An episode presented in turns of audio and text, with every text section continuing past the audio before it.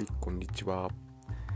儚い凛太郎ことエアことエアポートです。えー本日4月16日、私は夜勤明けなんですけれども、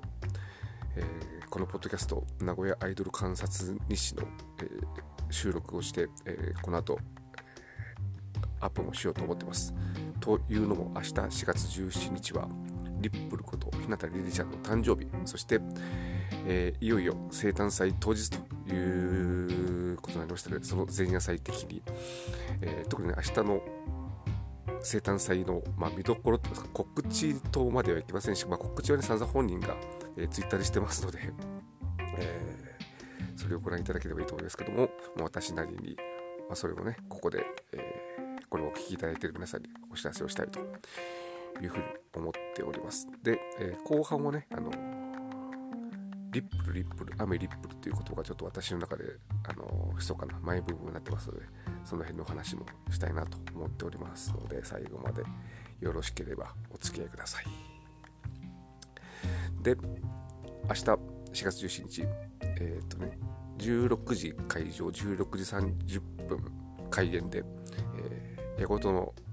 えーフェアリーテイルズ名古屋で、えー、日向リリちゃんの生誕祭が行われるわけですが、どうも明日雨のようですね。えその結構、あのしっかり降るような雨なんで、本当にあのいらっしゃる皆さん、お足元の悪い中、えー気をつけて、あの八事の坂を、えー登ってきていただきたいと思うんですが、えーね、16時30分に始まって、えー最後の、え演者といいますかライブが終わるのが21時10分予定と。多分遅いんじゃないかと思うんで、えー21時30分ぐらいまで、えー計5時間、えーライブをやるというそういう生誕祭になっております。レモンさん曰くな八百名物と言われる、え長時間生誕祭と、まあ、生誕祭ってあの私あんまりそのね地下そもそもね地下アイドルライブに行くようになってまだ、え3年か3年 ?2 年 ?2 年 ?2 年だねはい2年ぐらいしか経ってないんでそんなにあのー実は生誕祭の現場に立ち会ったことがなかったりするわけですけども SK 時代は、ね、SKE48 の生誕祭っていうのはまあえー公演の中で、えー行われて、えー生誕祭実行委員会というものが、まあ、初期はね、えー mixiの中で本当に今となってはこう苦笑交じりで言われることの多い mixiの中で、えー組織されてでオタクがいろいろ準備をして、えーサイリウム準備してケーキ準備して花だ玉という準備して、えーいろいろやって、まあ、それをねあの運営にこういうふうにやりたいっていうふうに伝えてでいろいろそこで接種をしながら企画を行うという形で大体その辺の方も決まってたんですけども地下はなんかいろんなパターンがあってあのそもそも誰が主催してるのかとかね あのそういうのが、えーよくわからないところが、えね大きなところっていうかグループでねあの運営とか事務所がしっかりあるところは運営事務所が主催をしてで割とその主役の、えー誕生日にお祝いされる子はあの、まあ、主品的な感じで、えーいろんなねあの企画お祝いの企画をこう受けるというのが多いでしょうし、まあ、あとねあのそれぞれのライブハウスでのライブの中で、えこのライブは、えー、バルバンチャ生誕祭ということでいろんな演者があって、まあ、最後にその子がそのグループとかにその子が出てきて、えー生誕祭をやるというような感じなんですがこのリップルの生誕祭は、まあ、本人が主催をするような感じだとその辺ちゃんとはっきりとは言ってませんが実質本人主催で本人が、え出てほしい人に、えアプローチをして集めて、えこれでもなんかねいろいろと絞ったと言ってますけども、えー延々5時間ライブを行うという。だから本人が、まあ、見たいライブでしょうし、え、本人がこうオタクに見せたいライブでもあると思うんでその時点でちょっとね他の生誕祭とあの趣が違うんじゃないかと。思ってまして。で、ね、私も他の生誕祭だと割とこうまあ、そのライブの中でお目当てのところに行ってみたいな感じで、えー、途中で行って、まあ、最後までいるとかねそういうような感じなんですけども今回は、まあ、そういう本人の思いもありますので最初16時30分の開演から、えー、ラストまでずっと、あの全てのライブをちゃんと見ようかなというふうな途中ちょっと若干物販で抜けるグループもあるかもしれませんけども。まあ、そもそもねあの16時30分の開演で最初がリップル枠ですので、まあ、最初からいないといけないというのもありますし。まあそうですね。せっかくなんでえー、っと出演の演者の皆さんを紹介をしておきましょうかはいよいしょよいしょ動かあしまった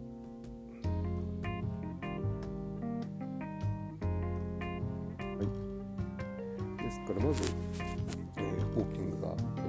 ー、リポルソロがあってその後に、えー、150日アイドルちょっとこれ、あのー、詳しい、えー、事情は知れませんけどリッププロデュースで去年やってて結局ね、あのコロナとの関係で、えー、ちゃんとはできなかっ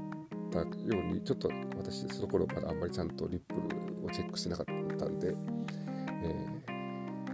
ー、ツイッターをちらちら見る程度の知識しかないんですが、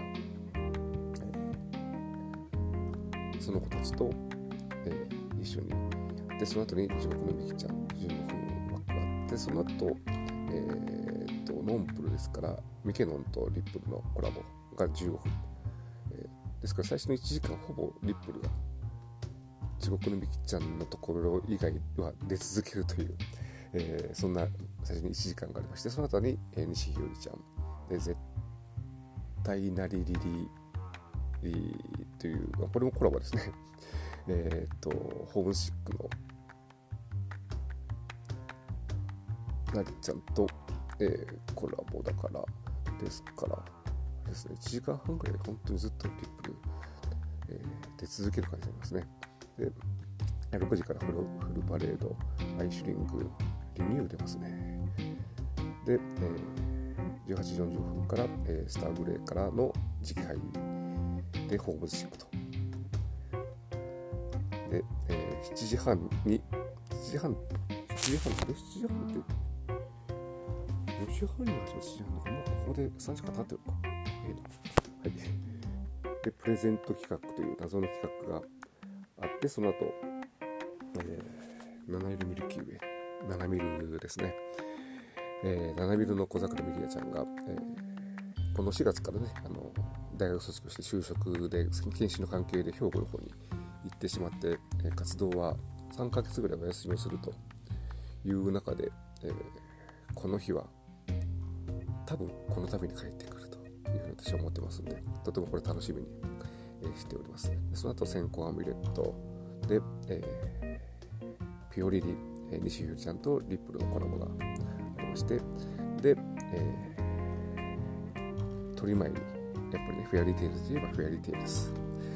実は私、フェアリーテイルズのライブをまだ一度も見たことがないんで、これが初見という。本当に申し訳ないんですけど。フェアリーテイルズね特にあの夢咲ほのかちゃんがどうなどうなのか、えー、その辺もちゃんと見たいと思っております。で最後2時40分から、えー、再びリップルのソロがあって、えー、21時からおかしなエンドロールという謎のユニットかと思ったらこれはあのその時にステージに出てる演者さん全部ステージに引っ張り出して何ですか、えー、多分10分ですから2曲ぐらい、えー、まあ、みんなが知ってるような曲を、えー、やって、え大団円という本当に盛りだくさんな。だからねあの今更こ皆さん来てくださいって言わなくても人が集まるだろうという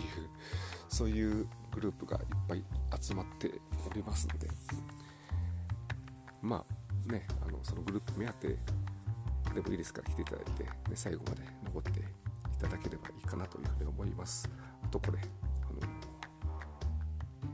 のほとんどグループなんで 物販どうするんだろうっていうのはすごいまだ物販てませんけど、ま、調整をされているって各グループごとに告知出てるかもしれませんがなかなか物販大変なことになるんじゃないかというふうに思って、えー、おります。で私は、えー、これ、えー、せっかくのリップルからのプレゼントですので全部ちゃんと、え、見届けようというふうに思っておりますので明日あいにくの天気にはなるとは思いますがお時間がある方はぜひ八事フェアリーテイルズまで、ね、足を運びいただければというふうに思いますではここで一旦切りまして後半はリップルリップルアメリップルの話をしたいと思います、まあ、これはちょっとねおまけのような話なんで、えー、とりあえず今日言いたいことここまでですから、えー、ここであの、ね、聞くのも終わっていただけても構いませんけど、まあ、リップルに興味が、らっしゃいましたら引き続きお聞きいただければというふうに思います。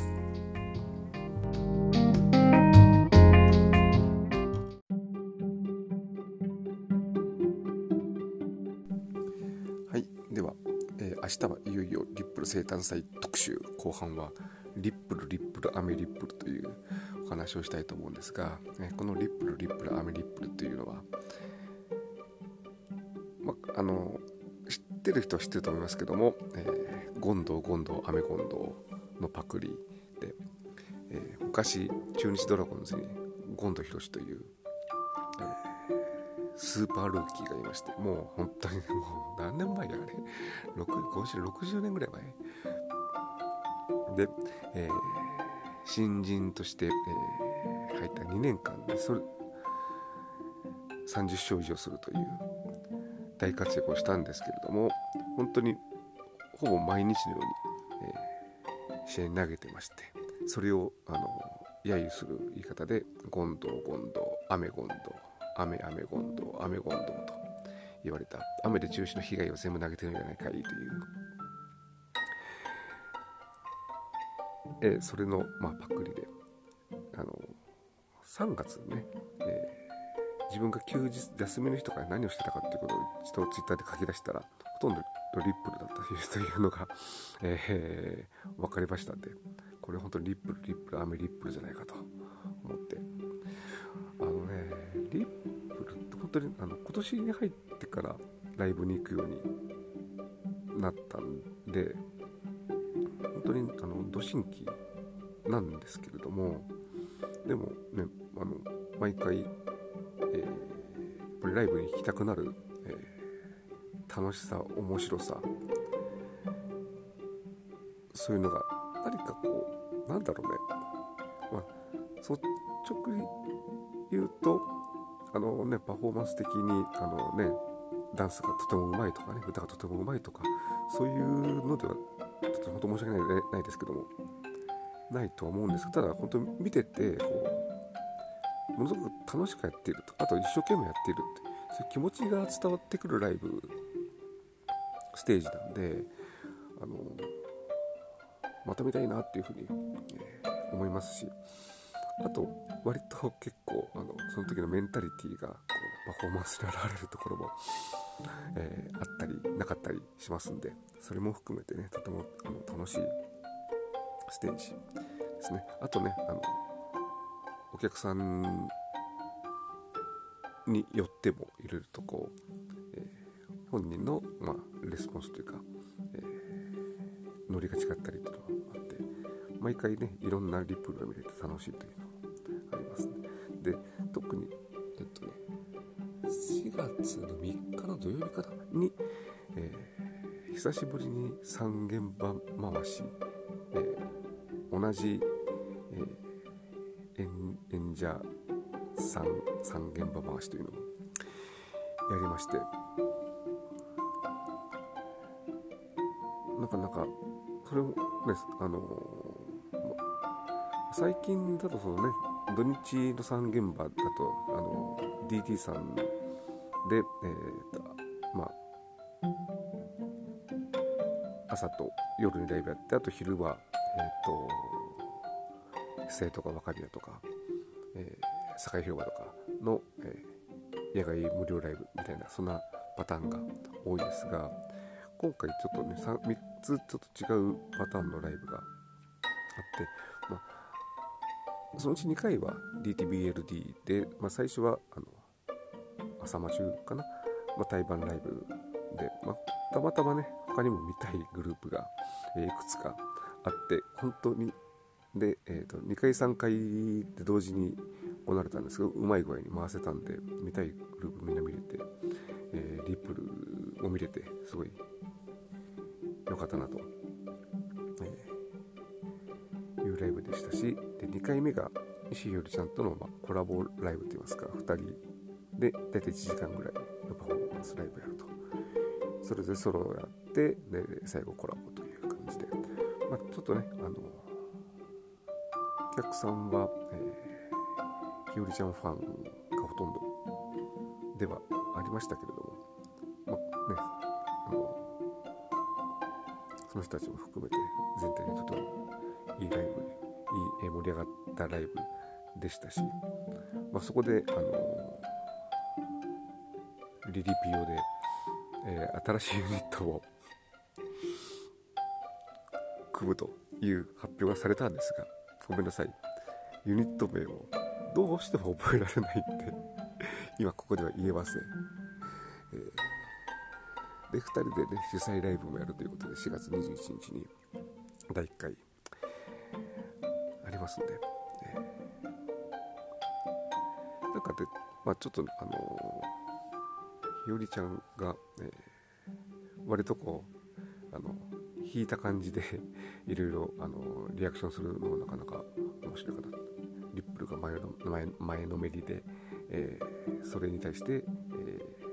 ひよりちゃんが引くみたいなそういう感じです。まあねあんまりねこれまでのこととかいろいろ私知らないんですけどそういう関係性なのかなと思って、えー、見ておりました。で夜がやごとじゃなかったトイズで、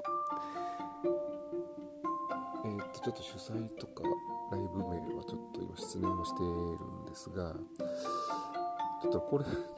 あの、なかなか、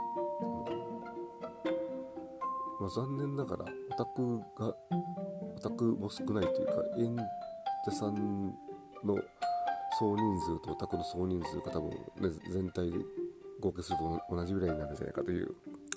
そんなライブでしたしあと来てるオタクもいて誰が目当てで来てるのかよくわからない普通ね対バンだとあの、他のアイドルの時は後ろの方で見てるけども自分が目当てのアイドルグループが出てくると前に出てきて、えー、盛り上がるというのがまあねお約束的な定番なんですけどもそれもなくて演者が変わってもなかなか誰も前に出てこないっていう そういう不思議な ライブ。でおおっていう感じで、えー、見てたんですがだからあのリップルの時もねなかなかあの前には人はコックの方に私が前に行かせていただいたんですがあの特にねこの中であの大森聖子さんのミッドナイト清純性交友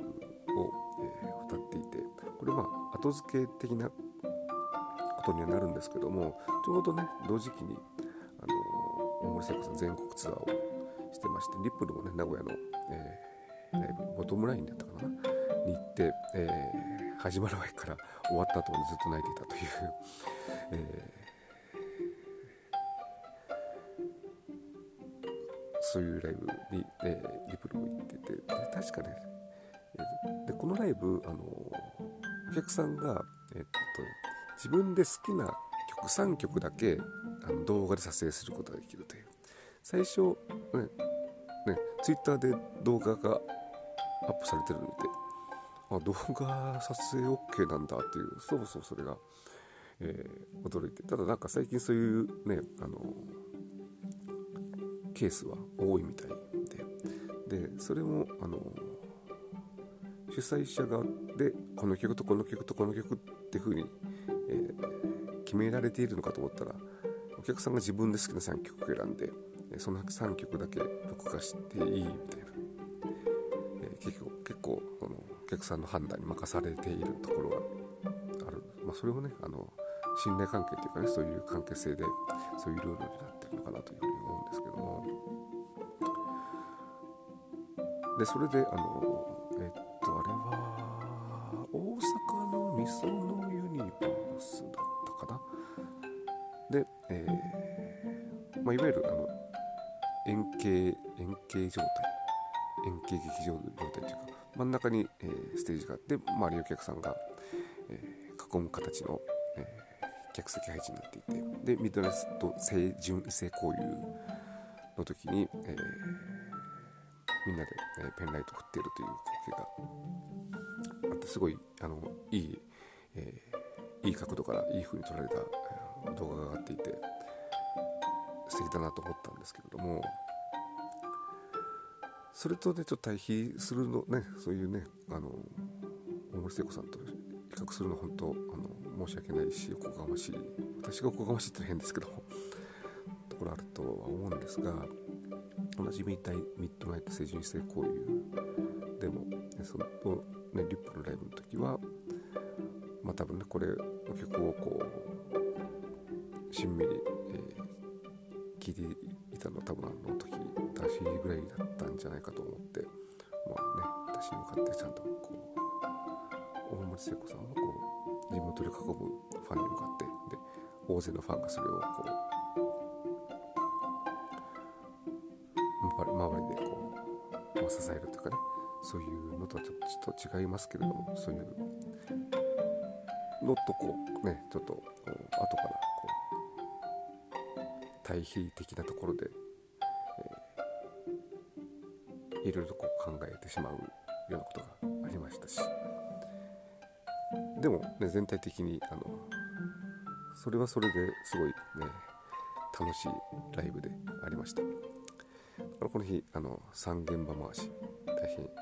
えー、楽しかった、まあ、疲れはしましたけども 最後本当にトイズで、えー、後ろで、えー、しゃがみ込んで半分寝てたと時間帯も正直あったりしましたが、えー、とても楽しい日で翌日4日はあの、まあ、明日の生誕祭の飾り付けを作るオフ会をリップルがやるというので、えー、あの時はちょっと雨でしたね、えーえー、行ってきて、まあ、あのなかなか作業がはかどったかどうかというとちょっとあれですけど、まあ、でもなかなかあの楽しい、時間を過ごして。その作業をしたところというのが、まあ、とあとあるビルと言いながらこの後の話でどこか分かってしまうんですがの、えー6階の、まあ、レンタルルームみたいなところ普通のねそういう、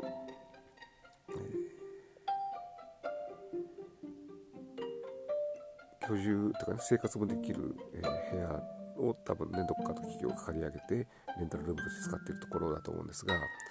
そこに行くのに、えー、2階からエレベーターで上がるみたいで、えー、2階に上がって、えー、エレベーターの前に行った。らあのビル自体ビル自体っていうか面積は結構広いはずなのに、えー、通路がとても狭くて。で通路の奥にドアがあってそのドアの向こうから2階ですねエレベーター乗るエレベーターの、えー、横にそのドアがあってそこのドアの向こうからなんかねダンスのレッスンをしてるようなそんな音が聞こえていてえこの向こうなんかあのダンス教室とかね、えー、ダンススクールとかねそういうのがあるのかなというふうに、えー、思って、まあ、その日はそれで終わったんですけども、えー、昨日、えー、いろいろ調べてみましたらそこはなんと新 BSJ シアターだったというあそうかと、えー、素朴な小さな疑問が解決できて、えー、すごい良かったと思いますしなかなかでもあそこで、えー、あれあのままシアターというかね劇場というかライブハウスとしてやるのかどう中がどうなってるか分かりませんけども入り口がとてもあの狭い感じがするどうかなと思いますが、まあ、いずれ、まあ、あのリップルも、えー、昨日そこでライブやるはずですけど体調不良でできなかったということがありますので、まあ、いずれ行くことになると思いますが、まあ、新シアターあの楽しみにしております。はい、そんな感じで、えー、明日の、えー、リップ生誕祭に向けて、えー、いろいろ話をしていました。ね、あの今もちょっと言いましたけども、リップ、ね、昨日、今日と体調不良でライブをお休みはしていますが、まあ、逆に言うとね、あの生誕祭の前にライブ入れる必要あったのかなっていうところもあります。まあね、ライブに向けてということで、あのモチベーションも当然あったでしょうし、えー、そこでねいろいろ告知をしてあの最後の、えー、みんな来てって言ったりしたいっていう気持ちは当然あったからねあのこの2日間ライブできないってすごい、えー、悔しい辛い気持ちではあるとは思いますがまあ、ここでね頑張っちゃって当日、えー、体調が全然ダメだとかそういうだったら元も元も子もありませんのでゆっくり休んで、えー、明日のライブ、まあこね、昨日今日ライブができなかった悔しさも含めて、えー、全て表現をしていほしいなというふうに思っておりますでは、えー、皆さん明日、えー、八事フェアリーテイルズでお待ちしておりますではここまでお聴きいただきありがとうございました。